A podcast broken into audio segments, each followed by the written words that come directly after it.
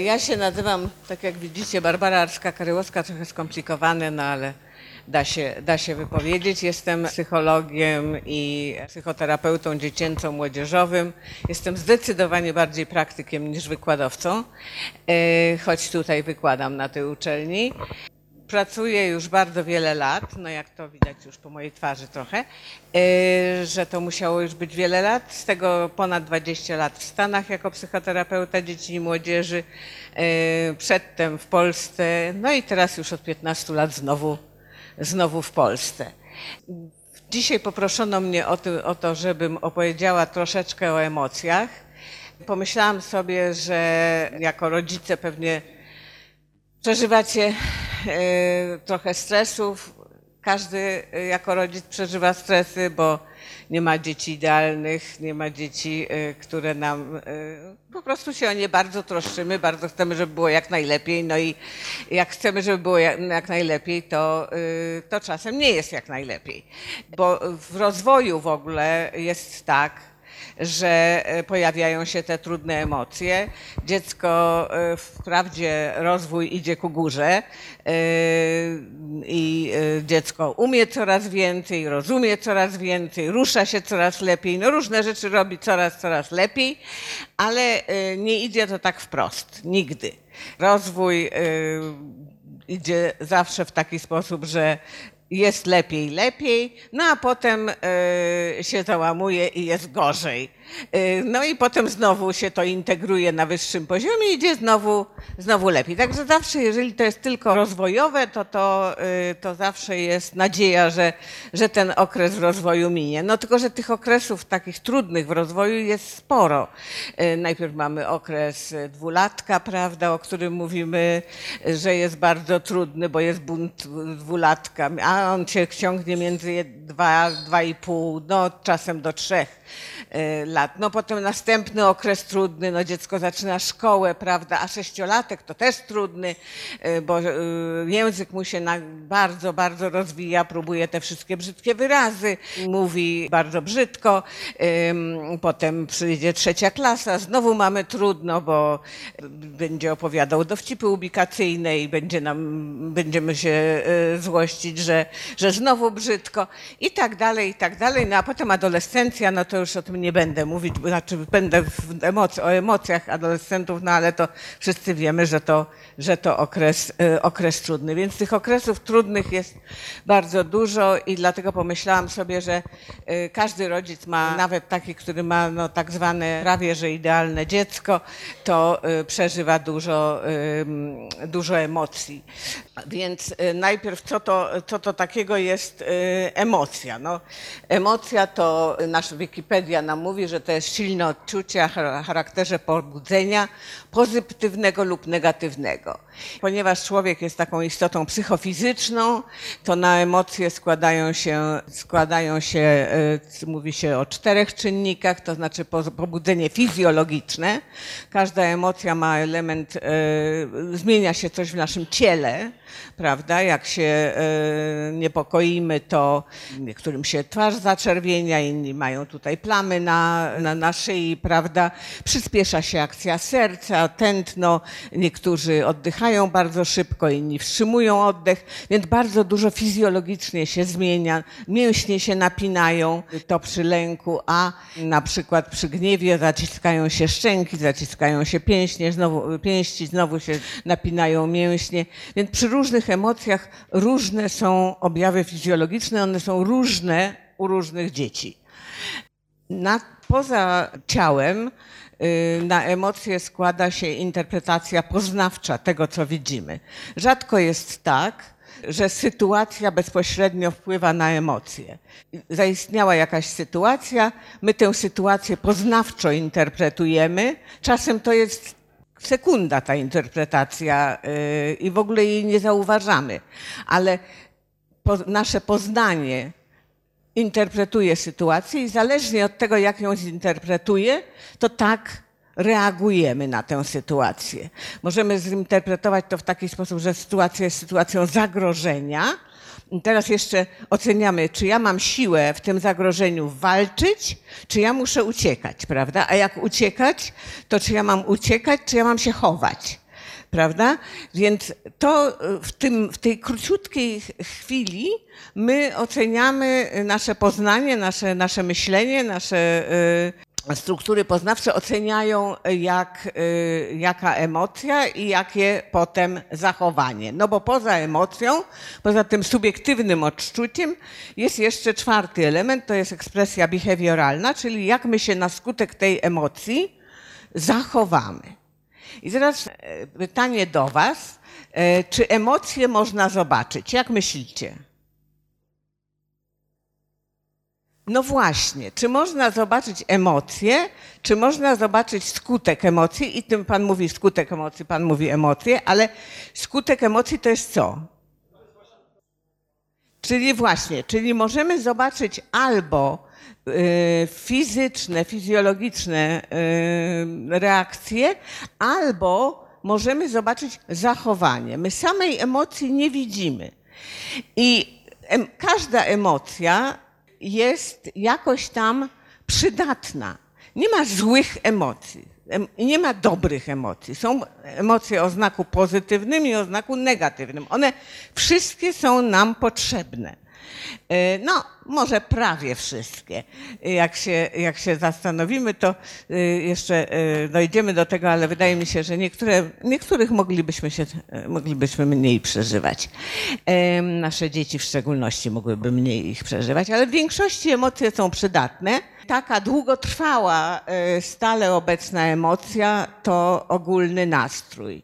No i jeżeli ten nastrój, te, ta, ta stała emocja, ta dominująca emocja, ta, która występuje najczęściej i najdłużej, to jest emocja na oznaku negatywnym, no to wtedy zaczynamy się o te nasze dzieci naprawdę, naprawdę martwić, prawda?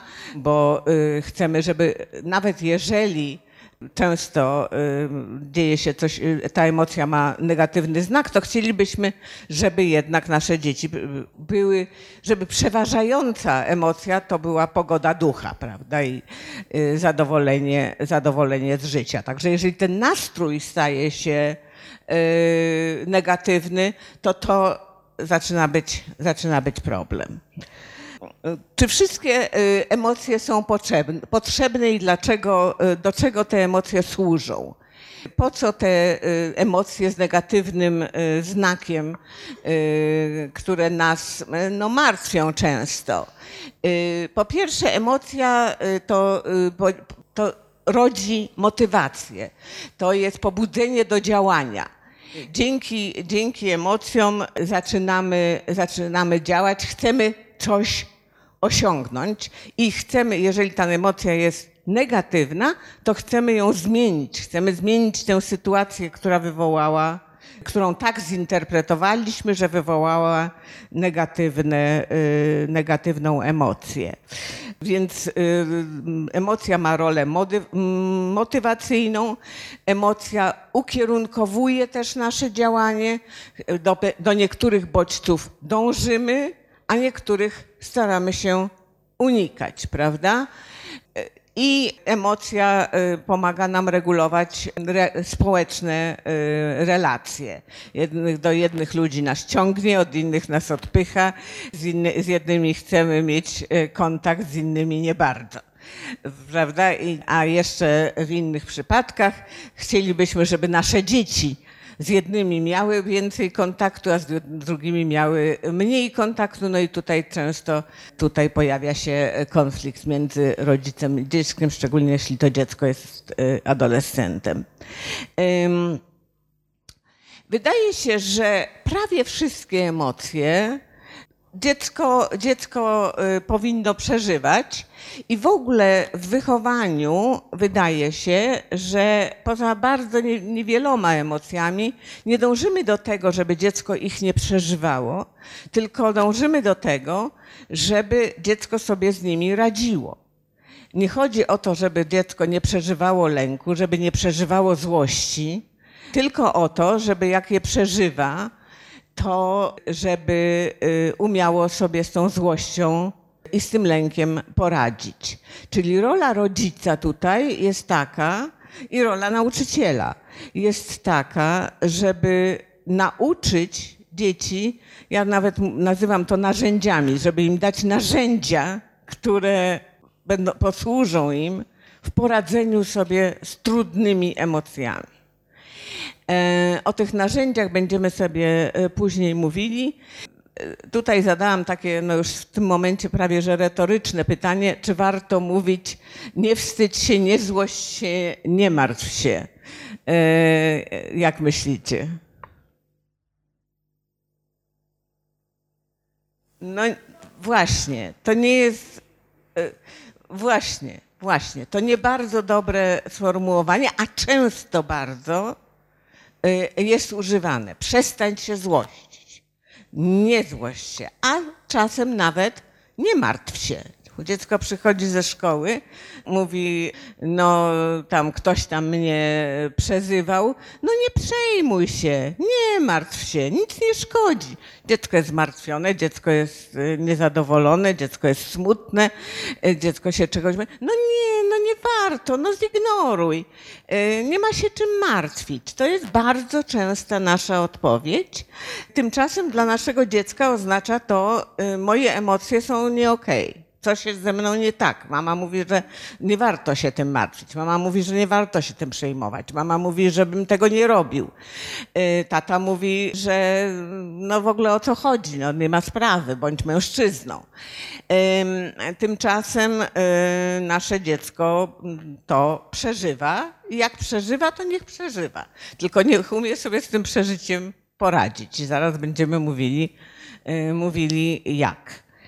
Większość rodziców, większość z Was, bo rozumiem, że jesteście rodzicami, y, chce, żeby dziecko y, umiało te emocje regulować, żeby ono miało, y, było autonomiczne i żeby umiało te swoje emocje re, re, regulować.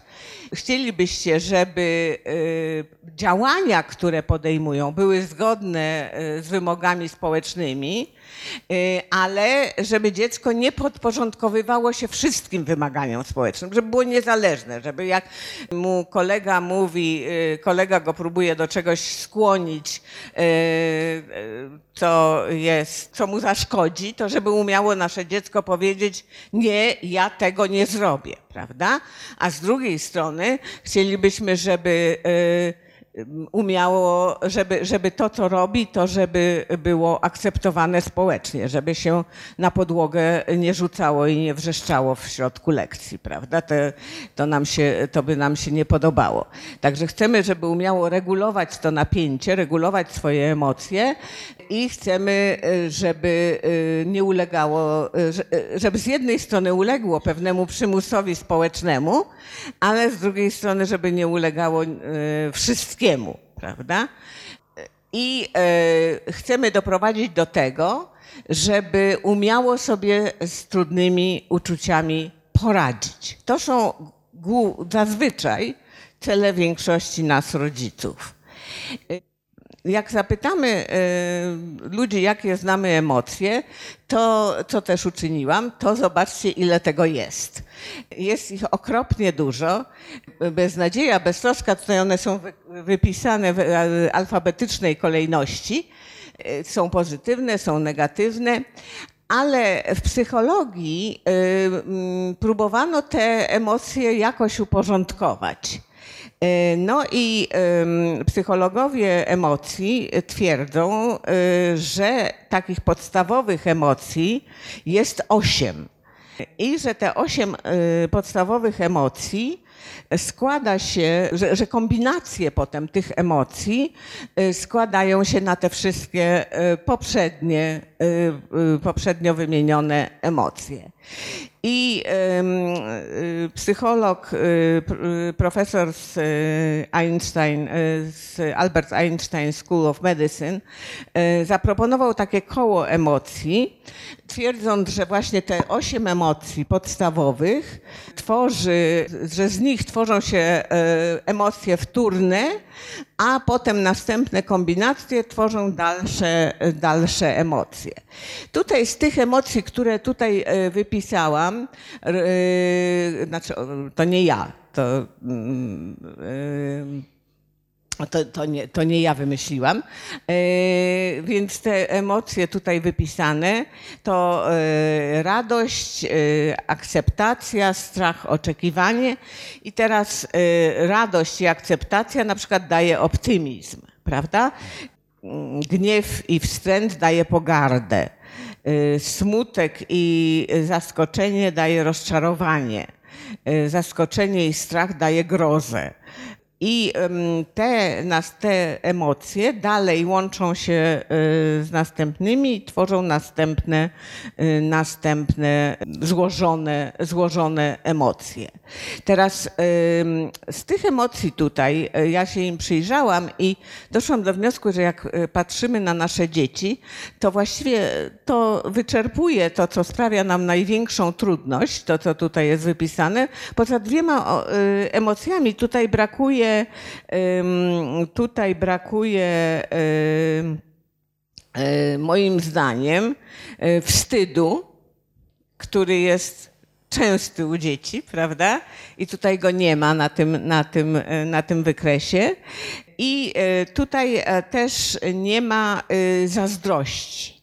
A to są takie emocje, z którymi wy rodzice pewnie się zmagacie, bo ja zmagam się z nimi jako terapeuta dziecięcy.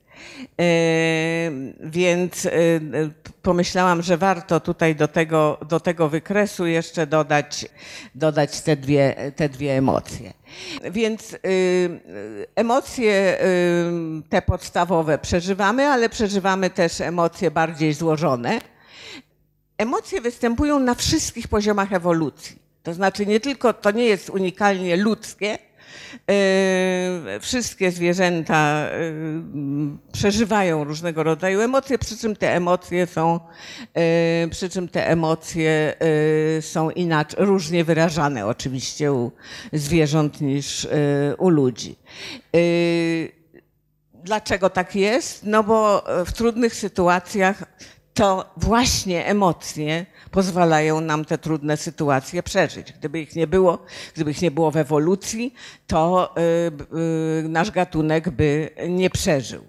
Więc y, tutaj to, jest, to nam pozwala zrozumieć nasze środowisko i odpowiednio na sytuację w tym środowisku zareagować. Niestety, y, a może stety, każda emocja y, występuje w różnym stopniu natężenia i o, o ile, ma, jeżeli nasze dziecko i dzieci bardzo się różnią tym, jak silnie wyrażają swoje emocje. Y, Te dzieci, które wyrażają swoje emocje słabiej, są dla rodziców na ogół łatwiejsze. Yy, bo ich złość nie jest tak wybuchowa, bo ich lęk nie jest tak, w- nie, nie powoduje tak wielkiego wycofania, yy, bo ich wstyd nie jest taki, że cały czas siedzą za mamą albo za tatą i że niektóre, tak, tak jak niektórzy z moich pacjentów się w ogóle nie odzywają do nikogo poza, poza rodziną, więc y, jeżeli te emocje są silne, to są bardzo trudne. Jeżeli one są słabsze, są dla nas dorosłych dorosłych łatwiejsze. Ale nawet jeśli one są wyrażane, jeśli ich ekspresja jest słabsza, bądź jeśli one same są u danego dziecka słabsze, to i tak bywają dla dorosłych trudne. Które to emocje są dla nas, yy, naszego dziecka są dla nas trudne? No wydaje mi się, że wszystkie emocje związane ze złością, złość, wściekłość, nienawiść, Właśnie tutaj dodałam tę zazdrość, która jest połączeniem smutku ze złością. I często u naszych dzieci pojawia się radość na przykład z cudnej porażki.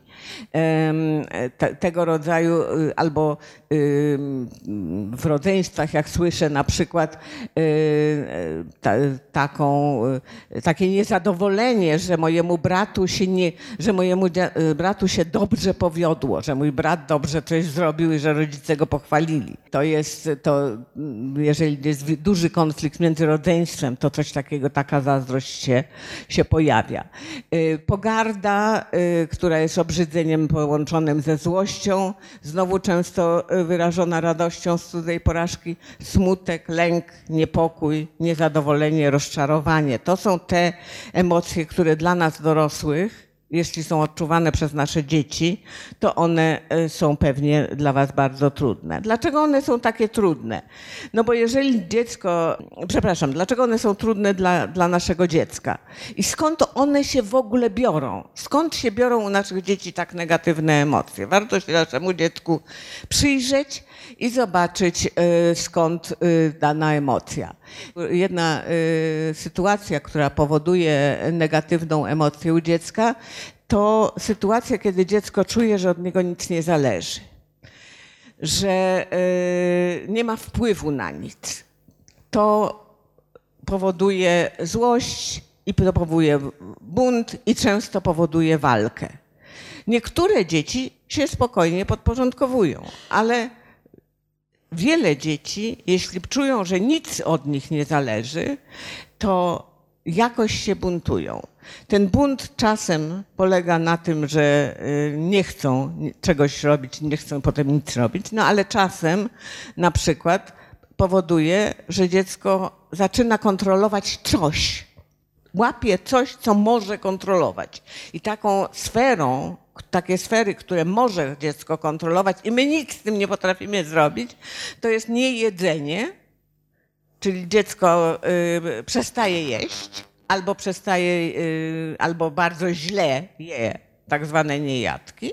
I druga sfera, którą łapie, żeby kontrolować, to jest wydalanie.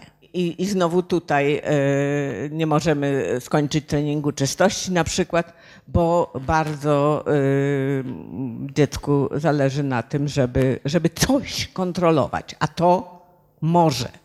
Następnie y, dziecko może nie chce wykonywać y, zadań, które przed nim postawimy i czuć negatywne emocje w tej sprawie, jeżeli się y, nudzi. Jeśli zadania, które mu dajemy są za łatwe albo, albo nudne dla niego, bo on akurat się tym nie interesuje. Są takie dzieci, które, które jak się nie interesuje, to nie zrobi i nie ma na to siły. Więc to jest następny powód negatywnych e, e, emocji. Powoduje bunt, często rozproszenie uwagi. E, czasem emocje przekraczają, czasem zadania przekraczają możliwości na naszego dziecka, możliwości rozwojowe. Są za trudne dla naszego dziecka. Wtedy y, to wywołuje u dziecka bezradność, niepokój, często wycofanie się, często y, wyuczoną y, bezradność. Dziecko przestaje próbować, bo to, jest, bo to jest za trudne, to jest dla niego nieosiągalne. Jak coś jest nieosiągalne dla nas, to często przestajemy to w ogóle do tego dążyć, przestajemy to próbować robić. Następna, następny powód to dziecko nie dostaje aprobaty. Rodzic zauważa tylko wtedy, kiedy dziecko coś źle robi, a jeśli próbuje i, i próbuje i nawet mu nie wychodzi, ale próbuje, to to jest w ogóle niezauważone, prawda? Bo dziecko bardzo chce y, naszej uwagi. No i wtedy dziecko zrobi wszystko, tak jak poprzednio zrobi wszystko, żeby zdobyć kontrolę jakąś, tak tutaj zrobi wszystko, żeby, zrobi, żeby naszą uwagę zdobyć. I ta uwaga może być pozytywna, może być negatywna, jemu jest już wszystko jedno, byleby, y, byleby mieć uwagę. Dlatego tak ważne jest, żebyśmy, żebyśmy zwracali uwagę nawet na małe, na małe y, sukcesy y, i żebyśmy zwracali uwagę wtedy, kiedy jest dobrze, a nie tylko wtedy, kiedy jest źle. To też powoduje nie tylko wycofanie, ale i domaganie się uwagi, ale też często dziecko zaczyna o sobie nie bardzo dobrze myśleć. No coś ze mną jest nie tak. Nikt mnie nie zauważa, jestem jak powietrze. Nie jestem ważny. A jeszcze jeżeli inne dziecko w rodzinie dostaje tę uwagę, no to to jest jeszcze gorzej, prawda? Bo, bo, jeszcze dochodzi do tego, dochodzi do tego zazdrość. No i e, następny powód, dla którego te negatywne emocje mogą się zrodzić, to, że dziecko ma jakieś oczekiwania Bądź to myśmy te oczekiwania wytworzyli w dziecku, bądź, bądź telewizja, bądź ktoś inny. Yy, I dziecko ma oczekiwania i, i, i te oczekiwania nie są yy, realizowane, no i wtedy yy, to rozczarowanie wywołuje, wywołuje walkę i, i negatywne, negatywne emocje. Dlaczego te emocje są dla do rodzica takie trudne? No bo rodzic bardzo współodczuwa z dzieckiem, bo jest empatyczny, bo chce, bo, bo yy, dziecko jest dla niego strasznie ważne i jak się jak ma negatywne emocje, jak się źle czuje, to, yy, to my się też źle czujemy, prawda? Bo chcemy, yy, chcemy, żeby nasze dziecko było zadowolone. Jak mówiłam, żeby dominujący nastrój był, yy, był pogodą i zadowoleniem z życia. Rodzic yy, też czasem współczuje dziecku, jeśli dziecko jest odrzucane przez, yy, przez kolegów w klasie, jeśli yy, rodzic ma poczucie, że nauczyciel go to dziecko gnębi, no, że, że wymagania są szkolne, są zbyt duże. No, jest wiele powodów, dla których my, albo że dziecko się boi czegoś bardzo. To wywołuje w nas współczucie. Bardzo, za, wtedy za wszelką cenę rodzic chce pomóc dziecku. Tylko, że nasza pomoc bardzo często spotyka się y, z niepowodzeniem, bo y, dziecku nieszczęśliwemu, dziecku bojącemu się, dziecku złe, rozgniewanemu trudno bardzo jest pomóc. Y, Trzeba, y, to, to będziemy mówili, jak pomóc, ale to jest bardzo długi proces. Nie mamy takiej tabletki, którą możemy dziecku dać i ono się od tego zacznie y, lepiej czuć albo lepiej funkcjonować w szkole y, albo w domu, y, się zacznie nam lepiej podporządkowywać. Można to zrobić. Będziemy mówić jak, ale to nie jest, to nie jest tabletka, która jutro zadziała to długi, długi proces. To się tworzy przez wiele lat i wobec tego nie można tego zlikwidować natychmiast. Jeżeli następnym powodem, dla którego ta, ten bunt dziecka jest, jest trudny dla, dla nas, to jest to, że my mamy takie poczucie, że te nasze wymagania stawiamy dla dobra dziecka. I jeśli dziecko na, nie podziela naszego zdania, nie uważa, że to jest dla jego dobra i się przeciwko temu buntuje, to y, nas to martwi, bo my przecież nie robimy mu tego na złość, tylko my nie chcemy, żeby on odrabiał lekcje dlatego, że go chcemy pognębić, tylko dlatego nam się wydaje, że no, to jest potrzebne. I wobec tego nas, ta, ten jego bunt jest dla, nas, jest dla nas trudny. Następny powód jest taki, że i to jest bardzo trudny, bardzo dla nas trudne, to, że czasem się czujemy bezradni że już zupełnie nie wiemy, co zrobić. I to też jest powód, dla którego te emocje dziecka, te bunty dzieci naszych, naszych dzieci są, są dla nas trudne. Jak pomóc dziecku w jego trudnych, z jego trudnymi emocjami? No pierwsza rzecz, którą ja uczę moich studentów i uważam, że jest w ogóle najważniejsza, to jest obserwacja własnego dziecka. My musimy poznać nasze dziecko. Y, jest dużo takich y, klisze, takich prawd, które się o dzieciach mówi. Dziecko się łatwo przystosuje, y, dziecko się łatwo uczy języka, dziecko, dziecko łatwo wchodzi w relacje i łatwo znajduje kolegów. To są takie potoczne, potoczne prawdy, które o jednym dziecku są prawdziwe, o innym nie. Ja, jak moja córka miała 6 lat, to wyemigrowałam do Stanów i e, wszystkie moje koleżanki, które w tym podobnym czasie albo wcześniej, albo później wyemigrowały, e, mówiły, no z każdą gumą do rzucia mój syn czy moja córka kocha Amerykę bardziej. No bo dzieci to się tak łatwo przystosowują. Otóż moja córka przez rok nie odezwała się do nikogo w przedszkolu, znaczy w zerówce. Poczekała przez rok, aż się dobrze angielskiego nauczyła, wtedy, wtedy się y, dopiero odezwała. Wszystkie dzieci próbowały ją do tego skłonić, y, nauczyciel próbował ją skłonić, a ona twardo, twardo milczała. Więc e, i, i w ogóle się nie przystosowała e, tak, tak bardzo szybko. A e, dwa lata po, po emigracji, nie gdzie tam, siedem lat po emigracji, dos, kiedy dostawaliśmy obywatelstwo amerykańskie, czytałam z nią taką książeczkę, żeby zdać ten egzamin. Znaczy ja miałam zdać, nie ona, ale czytałyśmy taką książeczkę i tam było napisane, nie będziesz tam Włochem, Polakiem, Amerykańskim, amerykańskim, Włochem, y, włoskim Amerykaninem, y, polskim Amerykaninem, bla, bla, bla, nie będziesz żadnym hyphenated American, będziesz Amerykaninem. Na co moja córka popatrzyła na mnie i powiedziała, nie będę hyphenated, bo ja jestem Polka. I w ogóle y, w przeciwieństwie do wszystkich ich jej koleżanek, które w tym czasie właśnie przyjechały, w tym samym czasie co ona przyjechały, się dawno zaasymilowały, zaakceptowały, że są Amerykankami i tak dalej, to nie. Więc y, to y, i nie to, żebym ja się tak starała bardzo, żeby tak było, y, tylko tak ona miała.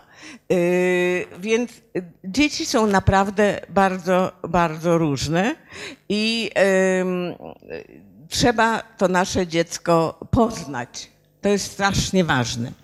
Y, jak dziecko zaczyna przeżywać mocno jakąś emocję, to zobacz, pomyśl, skąd ta emocja się wzięła, dlaczego ono ją przeżywa i dlaczego ją przeżywa tak mocno i dlaczego ekspresja tej emocji jest taka, a nie inna. Y, to jest, y, to, to, y, to poznanie dziecka nam w tym pomoże. Zastanów się, czy ta emocja, czy, czy, czy ona jest pożyteczna. Na ogół jest pożyteczna Taką emocją, którą ja myślę, że jest mało pożyteczna, to jest zazdrość. Y, natomiast właściwie prawie wszystkie pozostałe, może się ze mną nie zgodzicie, zaraz będzie dyskusja, to mi powiecie, y, ale większość emocji wydaje mi się przydatnych. Y, natomiast ekspresja tych emocji bywa nieodpowiednia i tutaj trzeba dziecko uczyć, jaka jest odpowiednia ekspresja danej, danej, danej emocji. Jeżeli chciałbyś emo tę emocję, yy, chciałbyś, żeby to dziecko nie przeżywało tej emocji, czyli właśnie na przykład w moim przypadku to jest zazdrość. Ja mówię, ja uważam, że to nie jest pożyteczna emocja, że nikomu to nie pomaga. Choć niektórzy mogą powiedzieć, że to budzi współzawodnictwo, prawda, i że wobec tego to jest ważna emocja, bo ona ma y, jest z niej pewien pożytek. No, ja myślę, że mały, ale Y, więc y, jeżeli, jeżeli zdecydujesz, że to jest emocja, która szkodzi, no to wtedy y, musisz zastosować profilaktykę. To znaczy próbować tak zorganizować środowisko, żeby nie prowadziło do tej emocji. Ale na ogół to jest tak, że to, czego musisz swoje dziecko nauczyć, to jak ma tę emocję przeżyć, jakie są aprobowane sposoby wyrażania tej emocji, aprobowane społecznie sposoby wyrażania tej, tej emocji y, i co ma zrobić, żeby sobie z tą emocją y, poradzić. Y, najważniejsze jest, żeby rodzic nie czuł się bezradny. To jest taka, taki moment, jeżeli rodzic przychodzi do mnie i mówi: Ja już wszystko zrobiłem, już nic nie mogę zrobić, nie wiem, zupełnie nie wiem, co mam dalej robić. E, to, to, to jest takie uczucie, które budzi w rodzicach dużą złość i może doprowadzić nawet do e, przemocy. Więc jest bardzo ważne, żeby, bo rodzice y, dają klapsy wtedy, kiedy nie wiedzą, co zrobić innego, prawda? E, wrzeszczą wtedy, kiedy y, nie wiedzą, co zrobić innego. To jest wyraz dorosłej frustracji. E, i tego, że nie wiemy, jak sobie z tym poradzić. I do tego, tego musimy się wystrzegać i musimy pilnować, żeby nie doszło do czegoś takiego. I bardzo jest ważne, żeby też dziecko nie czuło się bezradne. Bo tak jak my bardzo znosimy y, bezradność, tak nasze dziecko bardzo źle znosi bezradność. I y, te złe emocje y, się, te, te negatywne emocje się pogłębiają i, i, i mnożą, kiedy człowiek czuje się, czuje się bezradny, a przede wszystkim nieodpowiednie zachowania się pojawiają, kiedy człowiek się czuje bezradny. Następna rzecz, którą chciałam tutaj podkreślić, to, że nasza rola y, w tych, kiedy dziecko przeżywa trudne emocje, to nasza rola polega na tym między innymi, żeby, no tak jak mówiłam, żeby dziecko sobie z tą negatywną emocją poradziło, ale żeby ono sobie z nią poradziło, to my jako rodzice musimy być dla tego dziecka dostępni. Musimy go nauczyć i to jest strasznie ważne potem w adolescencji, ale zaczynać to trzeba od małego dziecka, że dziecko, że my stoimy przy naszym dziecku, że y, y, nasze y, stawianie granic, nasze zasady, nasze wymagania, że to wszystko jest podtrzymujące, że my, dziecko ma do nas dostęp. Mm, Ważne jest, żeby y, dziecko miało poczucie, że w najgorszej sytuacji ono może do nas wrócić i może do nas, do nas przyjść, a my y, je podtrzymamy, my je wesprzemy. To y, jest ważne wtedy y, szczególnie, kiedy dojdzie do konfliktu między rodzicem a dzieckiem na skutek tych właśnie negatywnych emocji. Y, I ten konflikt do czegoś doprowadza, prawda, do jakiegoś rozejścia się dorosłego z dzieckiem, rodzica z dzieckiem i zawsze musi być rekoncyliacja. Zawsze musi być tak, że ten rodzic jest w pewnym momencie dostępny. Ja wam chcę pokazać kawałek filmu, który nie jest o rodzicu, tylko jest y, sceną y, dzieci z nauczycielem. To się dzieje y, w y, zakładzie dla dzieci y, nisko funkcjonujących y, intelektualnie, ale bardzo jest ciekawe, że nawet te nisko funkcjonujące intelektualnie dzieci no, potrafią zobaczyć, co jest, co jest w relacji ważne i co jest ważne, kiedy właśnie po konflikcie, jak jest konflikt, to w jaki sposób z tego konfliktu wyjść. Jak ważna jest y, pokazanie dzieciom, że nie ma milczących dni, nie ma obrażenia. Źle zrobiłem, przyszedłem, poprawiłem się, przeprosiłem, porozmawiałem, y, no i, i się udało, prawda? Czyli to jest y, moim zdaniem strasznie ważna, ważna cecha rodzica, która bardzo pomoże w funkcjonowaniu tego dziecka, że ono będzie zawsze wiedziało, że z takiej e, sytuacji konfliktu jest wyjście. To jest e, ważne potem przez całe życie tego dziecka, żeby e, wiedziało, że z konfliktu da się, da się wyjść. Że można popełnić błąd, że można przeżyć razem albo osobno negatywne emocje, ale to można zawsze naprawić. E, I że nie chodzi o to, żeby e, nie przeżywać tych emocji, tylko żeby można, żeby wiedzieć, jak z nimi sobie poradzić. E, Lekcję, którą chciałabym, żeby te dzieci wyniosły z kontaktu ze swoimi rodzicami, to jest, że mogę sobie poradzić, mam wpływ.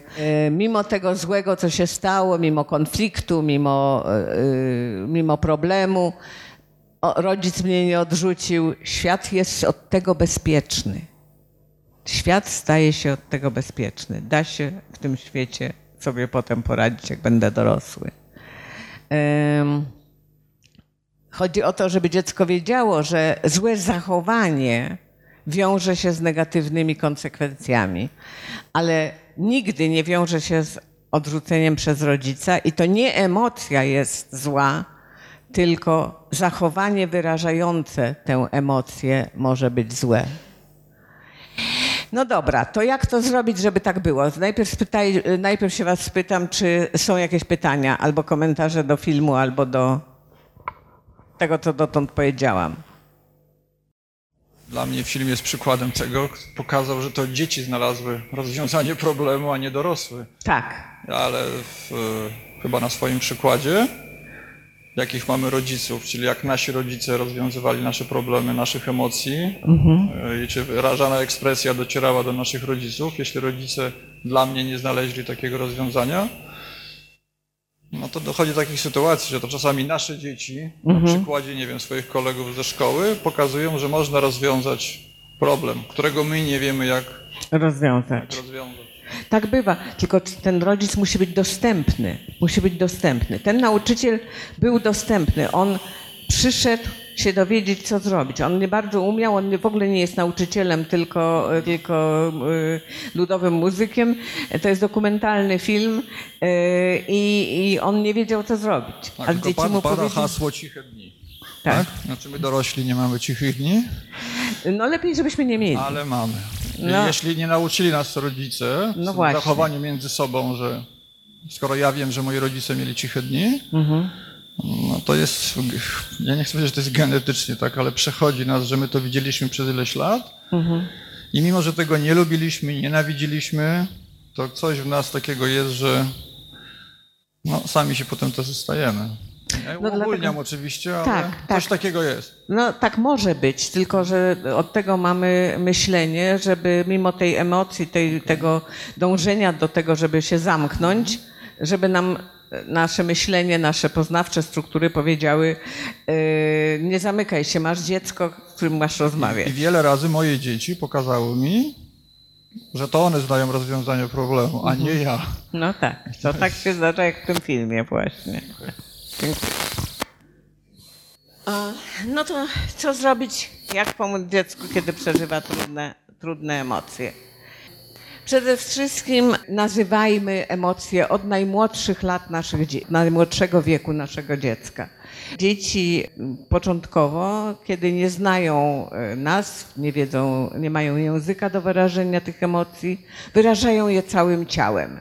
I radują się całym ciałem, i złoszczą się całym ciałem, i niestety boją się całym ciałem.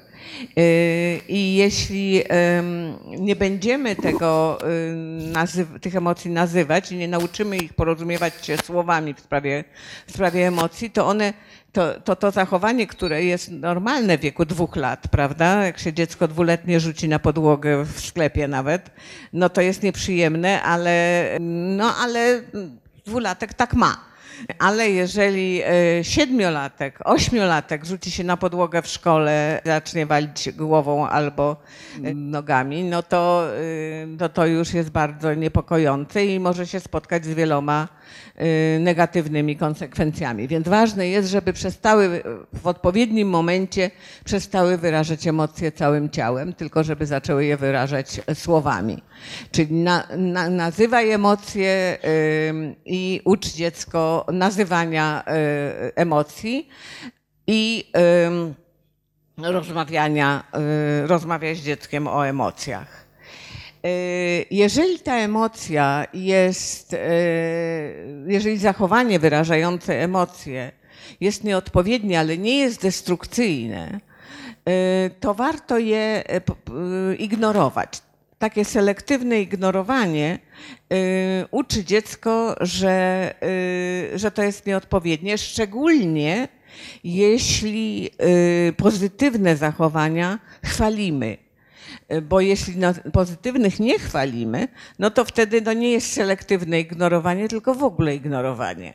Ale jeżeli chwalimy pozytywne, odwracamy naszą uwagę wtedy, kiedy zachowanie jest nieodpowiednie, nieaprobowane społecznie, to dziecko tego zachowania rezygnuje. To oczywiście działa tylko wtedy, jeśli to zachowanie jest skierowane na zdobycie naszej, e, naszej uwagi. Bo jak dziecko wyjada ciasteczka, to ignorowanie nie pomoże, bo nagrodą nie jest nasza uwaga, tylko ciasteczko.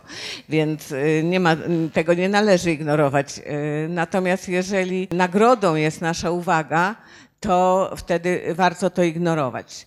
Szczególnie jeżeli dziecko próbuje wzbudzić konflikt między nami a nim. Jak dziecko krzyczy nienawidzę cię do swojej mamy albo taty wtedy, kiedy jest bardzo złe, to nie warto z nim się wdawać w tym momencie w tę dyskusję, dlatego że ono naprawdę to nie jest tak, że ono nienawidzi swojego rodzica, tylko to jest jego sposób wyrażenia złości.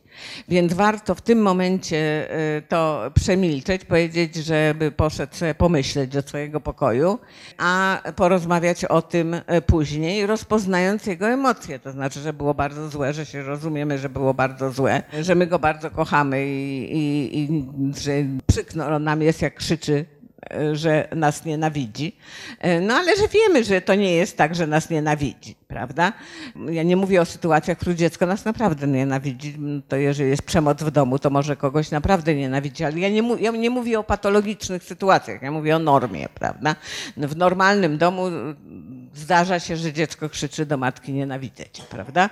To, to wtedy warto to zignorować i potem porozmawiać i wymyślić razem, jak można było sobie z tą sytuacją inaczej poradzić niż krzycząc w ten sposób albo robiąc coś nieodpowiedniego. Można moment w tym momencie, co do właśnie tych reakcji. E, Co, bo można zignorować, jak dziecko mówi nienawidzę cię, ale bardzo często reakcją takiego dziecka, nie dwulatka, ale mniejszego, e, jest bicie. Jest trzepanie rękami i bicie. To, to No właśnie, y, to jest destrukcyjne i tego ignorować nie można. Nie, tego ignorować nie można. Y, y, Ważne jest, żeby y, od takiego uczyć dzieci, jak wyrażać złość. I taką metodą, która jest bardzo ważna, żeby dziecko nauczyć już od małego, to że jak jesteśmy na siebie źli, to się oddalamy od siebie. Że każdy ma prawo odejść. Rodzic może odejść, dziecko może odejść. Czyli nie mówimy, ja do ciebie mówię, stój tu, tylko wychodzisz do swojego pokoju, idziesz sobie pomyśleć, wychodzisz z domu, nie trzaskając drzwiami, tylko wychodzisz, mówisz, muszę wyjść. Czyli od małego uczymy dziecko odpowiedniego ro- odseparowania się od rodzica, jeśli jest konflikt. Rodzic może wyjść, jak dziecko nie wychodzi, albo dziecko może wyjść. To, co pamiętacie, było taki, był taki e, pokaz, e, tak, taki serial e, o, Niania, e, prawda, e, uczyła różnych metod wychowawczych, no i między innymi uczyła o takim karnym jeżyku. Otóż karny jeżyk to jest wypaczenie jakby takiej mm, idei time out czasu poza bodźcami. Jeżeli jakieś bodźce nas irytują, to trzeba od nich się odseparować. Dziecko trzeba od tych bodźców odseparować. Czyli jeżeli rodzic irytuje dziecko, to dziecko powinno sobie pójść. Jeżeli dziecko nie wychodzi, to rodzic wychodzi.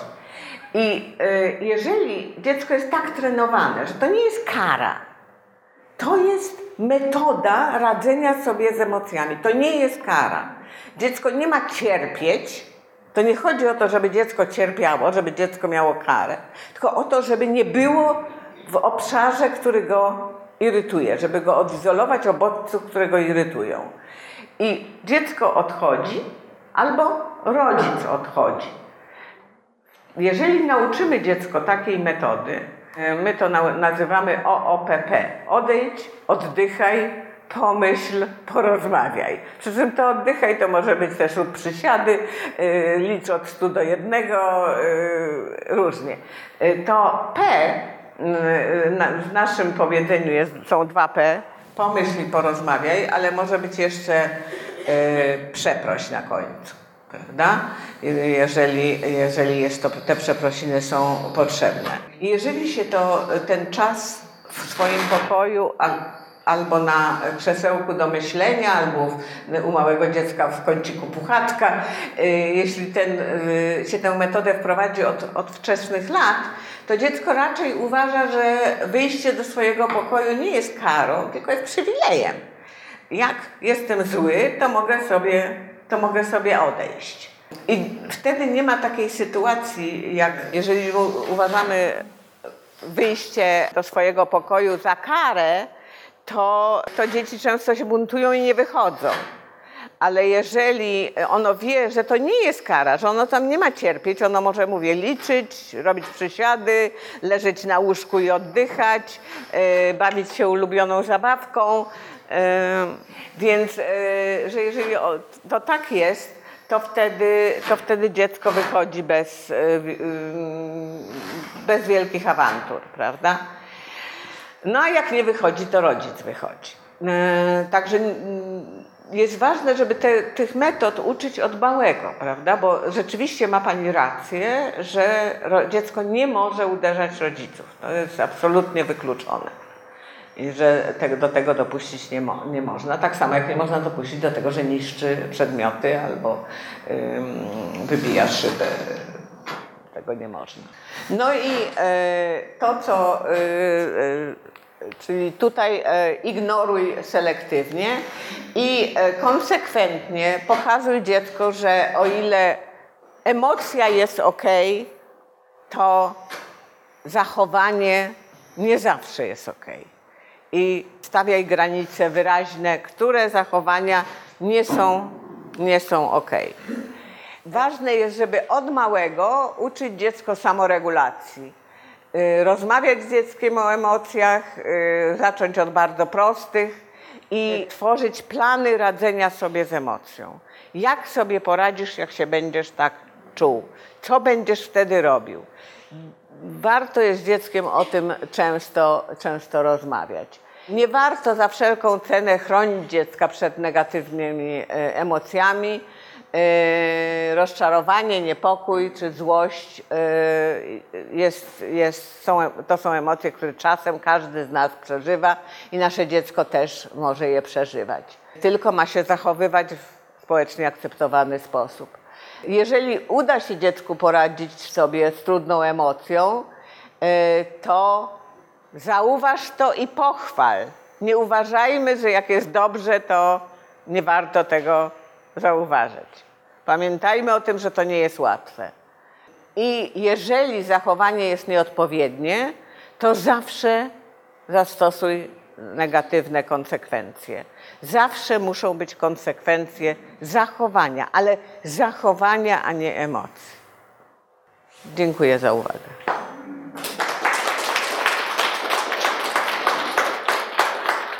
Pytania.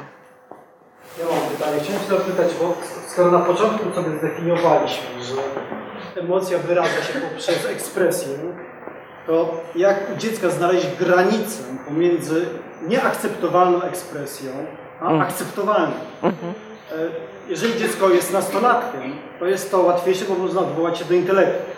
Jeżeli dziecko jest paroletnie, to gdzie jest granica akceptacji na przykład rzucaniem zabawką, krzykiem, niszczeniem czegoś. W końcu to jest ekspresja emocji. Jeżeli dziecko jest złe, bo mu na przykład zabronimy oglądania telewizji, to dziecko będzie krzyczeć na przykład, albo czymś rzucać. W końcu jest to jego emocja. On ją wyraża. Więc no, wtedy co tłumaczymy do intelektu tego dziecka? Nie, bo gdyż jest za mało. Przede wszystkim nie tłumaczymy nikogo wtedy, kiedy krzyczy, ni- niczego wtedy, kiedy krzyczy i wtedy, kiedy tę emocję przeżywa. Cokolwiek chcemy mu wytłumaczyć, bez względu na to, w jakim jest wieku, to dopiero jak, to, jak ta emocja opadnie, prawda? I na każdym poziomie wieku, no nie dwulatkowi, ale trzy, czterolatkowi już można jakoś wytłumaczyć, co jest ok, co jest nie ok i gdzie to jest ok i gdzie jest nie ok. Na przykład, że jeżeli chce krzyczeć, to może, ale u siebie w pokoju na przykład. Albo y, wyznaczamy miejsce, w którym ono może sobie pokrzyczeć. No i tam może krzyczeć. Chce krzyczeć, niech krzyczy. Płacze, w porządku, nikomu nie robi, nie robi krzywdy, prawda? Chce popłakać, niech popłacze. Y, Chce pokrzyczeć, niech pokrzyczy. Jeżeli rzuca przedmiotami i niszczy przedmioty, to tego już nie wolno, prawda? tego już nie chcemy. Nawet dwulatek powinien wiedzieć, że nie niszczymy cudzych przedmiotów, a swoich też raczej nie. E, I wobec tego trzeba mu Ale to. dziecko właśnie bada, bo wiesz... Dziecko kiedy- bada i kiedy trzeba mu to powiedzieć. Ma pani rację. Rodzicu, to rodzic bardziej emocjonalnie do tego podchodzi. Tak jest. A jak chce- ma się zamknąć gdzieś w innym pokoju i tam Mhm. sobie pokrzyczeć, to rodzic nie będzie miał tego. I to jest efektu. właśnie- Dziecko bada właśnie gdzie Tak, może. tak. Natomiast bardzo często Jeszcze zdarzają tylko- się takie sytuacje w trudnym momencie rano wychodzenie gdzieś. Nie można dziecka odstawić, idź sobie odpocznij, Tak. po, po, pomyśl nad tym, Tak. bo czas. Mhm, mhm. A jednocześnie oczywiście rodzic nie chce używać siły, prawda? Oczywiście. I trzeba jakoś sobie z, Oczywiście. Ja jeszcze tylko panu odpowiem i, i zaraz pani odpowiem. Ta, to se, selektywne ignorowanie to jest taka bardzo dobra metoda na właśnie takie zachowania dzieci. Jak nie można jeszcze wytłumaczyć, to jeżeli odwróci pan, jeżeli pan w ogóle dużo chwali, a chwalenie zależy jeszcze jak się chwali. Ważne jest, żeby chwalić w sposób specyficzny. Co to znaczy chwalić w sposób specyficzny? To znaczy nazywamy zachowanie i mówimy że to zachowanie nam się podoba, że to, jest, że to zachowanie jest, y, jest dobre albo coś. Znaczy, jeżeli dużo chwalimy i potem odwrócimy uwagę, to dziecko to nawet malutkie to zauważa. Jak dziecko panu skacze po kanapie, jak dziecko siedzi i pan mówi, bardzo mi się podoba, że tak siedzisz y, miło koło mnie, bardzo lubię się do ciebie przytulić. To jest strasznie miło, jak tak spokojnie siedzisz. A potem dziecko zaczyna skakać po kanapie i pan robi tak, to dziecko się pyta, dlaczego pan tak zrobił. E, Dzieci mnie na terapii, ja cały czas powtarzam, opisuję, co dziecko robi, tak dalej. I dziecko, na, ja odwracam głowę, dziecko na mnie szarpie i krzyczy, pani, pani, co pani przestała mówić? E, Więc jak się dużo, jak się cały czas chwali, to, to, to dzieci zauważają to selektywne albo nawet nie chwali, opisuje, co dziecko robi. Co, to, to potem dziecko y, zauważa, że pan odwrócił głowę i że pan się przestał odzywać. I to bardzo uczy. A teraz pani, e, poranki. Poranki są w ogóle trudne i wyjście do e, przedszkola, szkoły jest, jest w ogóle trudne.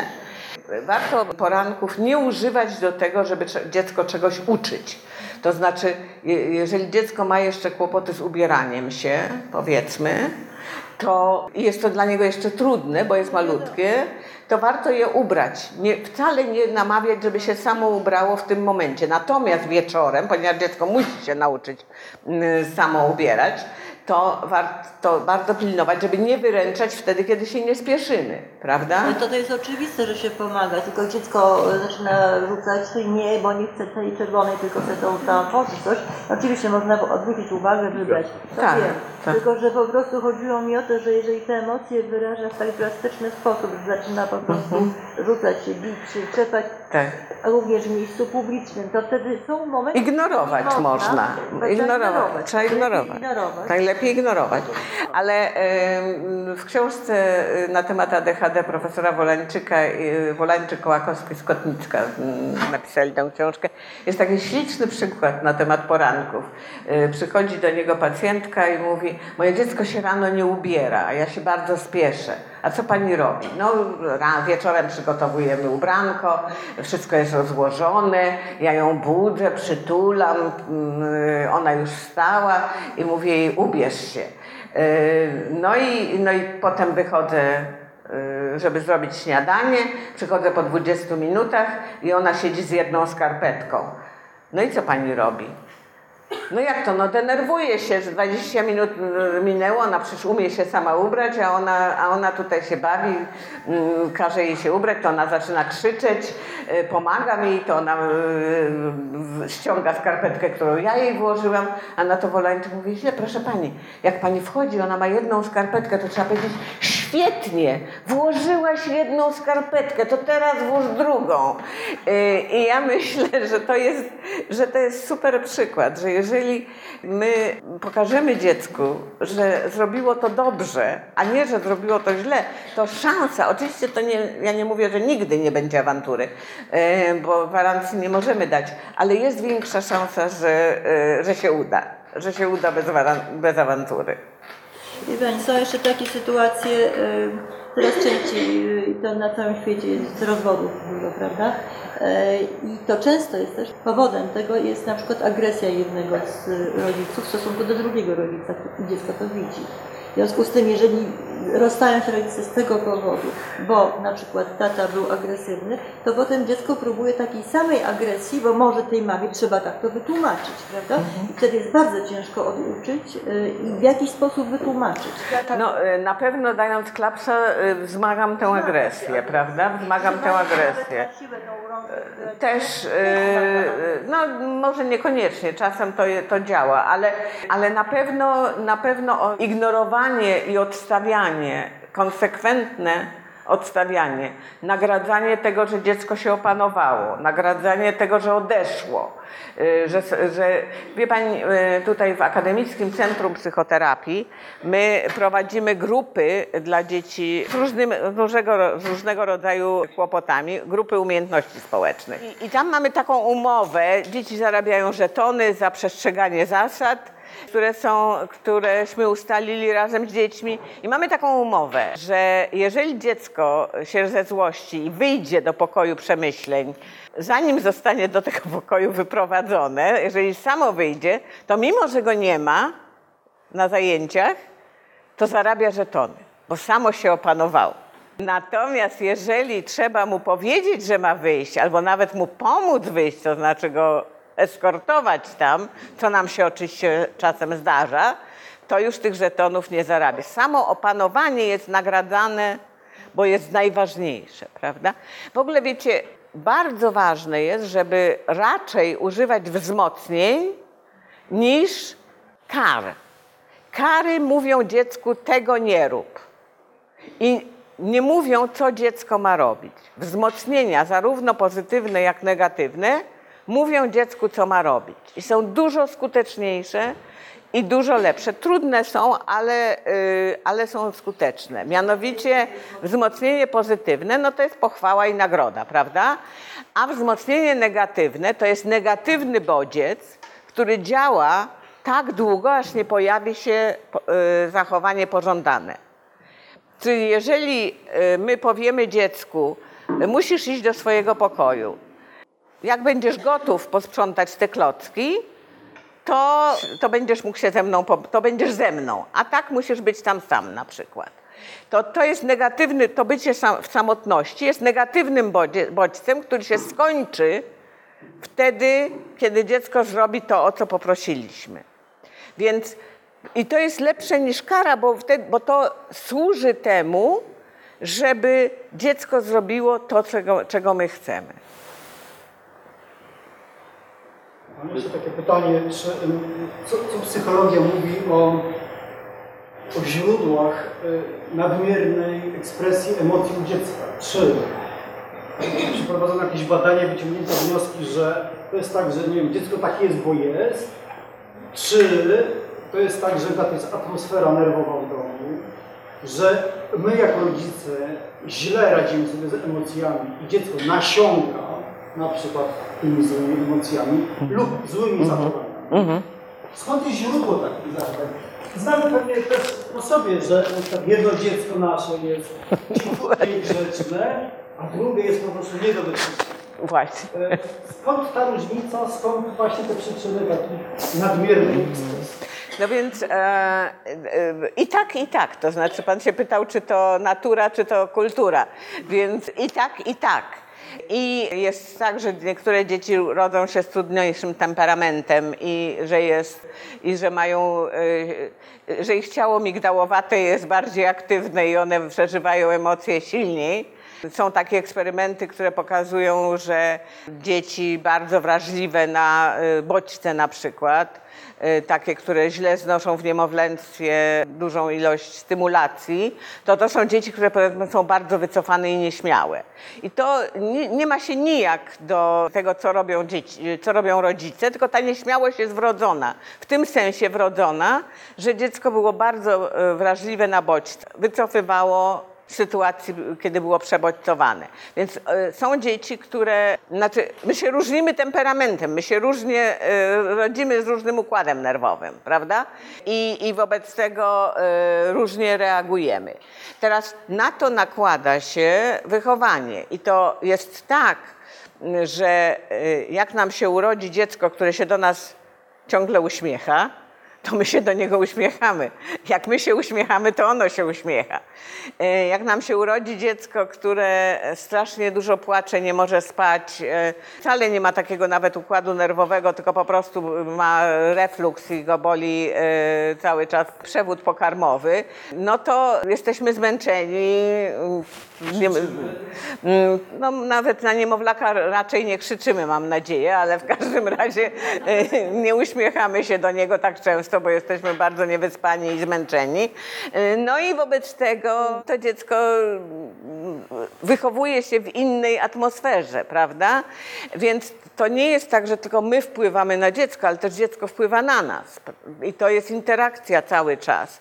To od tego, potem od tego, czy dziecko miało bezpieczne, czy pozabezpieczne przywiązanie, to znaczy, czy w niemowlęctwie dostało taki, taki, otrzymało taki przekaz, że rodzic, y, że rodzic jest i będzie, że, to, że świat jest bezpieczny, to od tego znowu zależy, jak ono się potem będzie zachowywało, prawda? Więc odpowiedź na Pana pytanie jest i natura, i wyposażenie biologiczne, i nasze oddziaływania.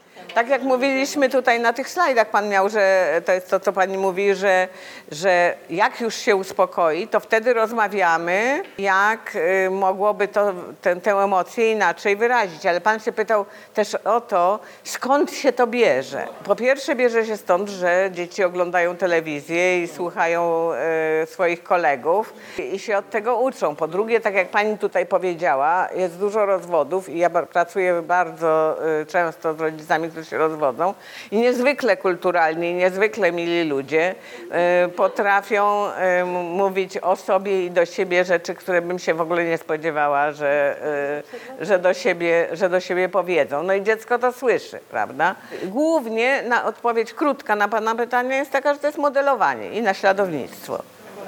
Dziękuję Państwu bardzo i do zobaczenia następnym razem.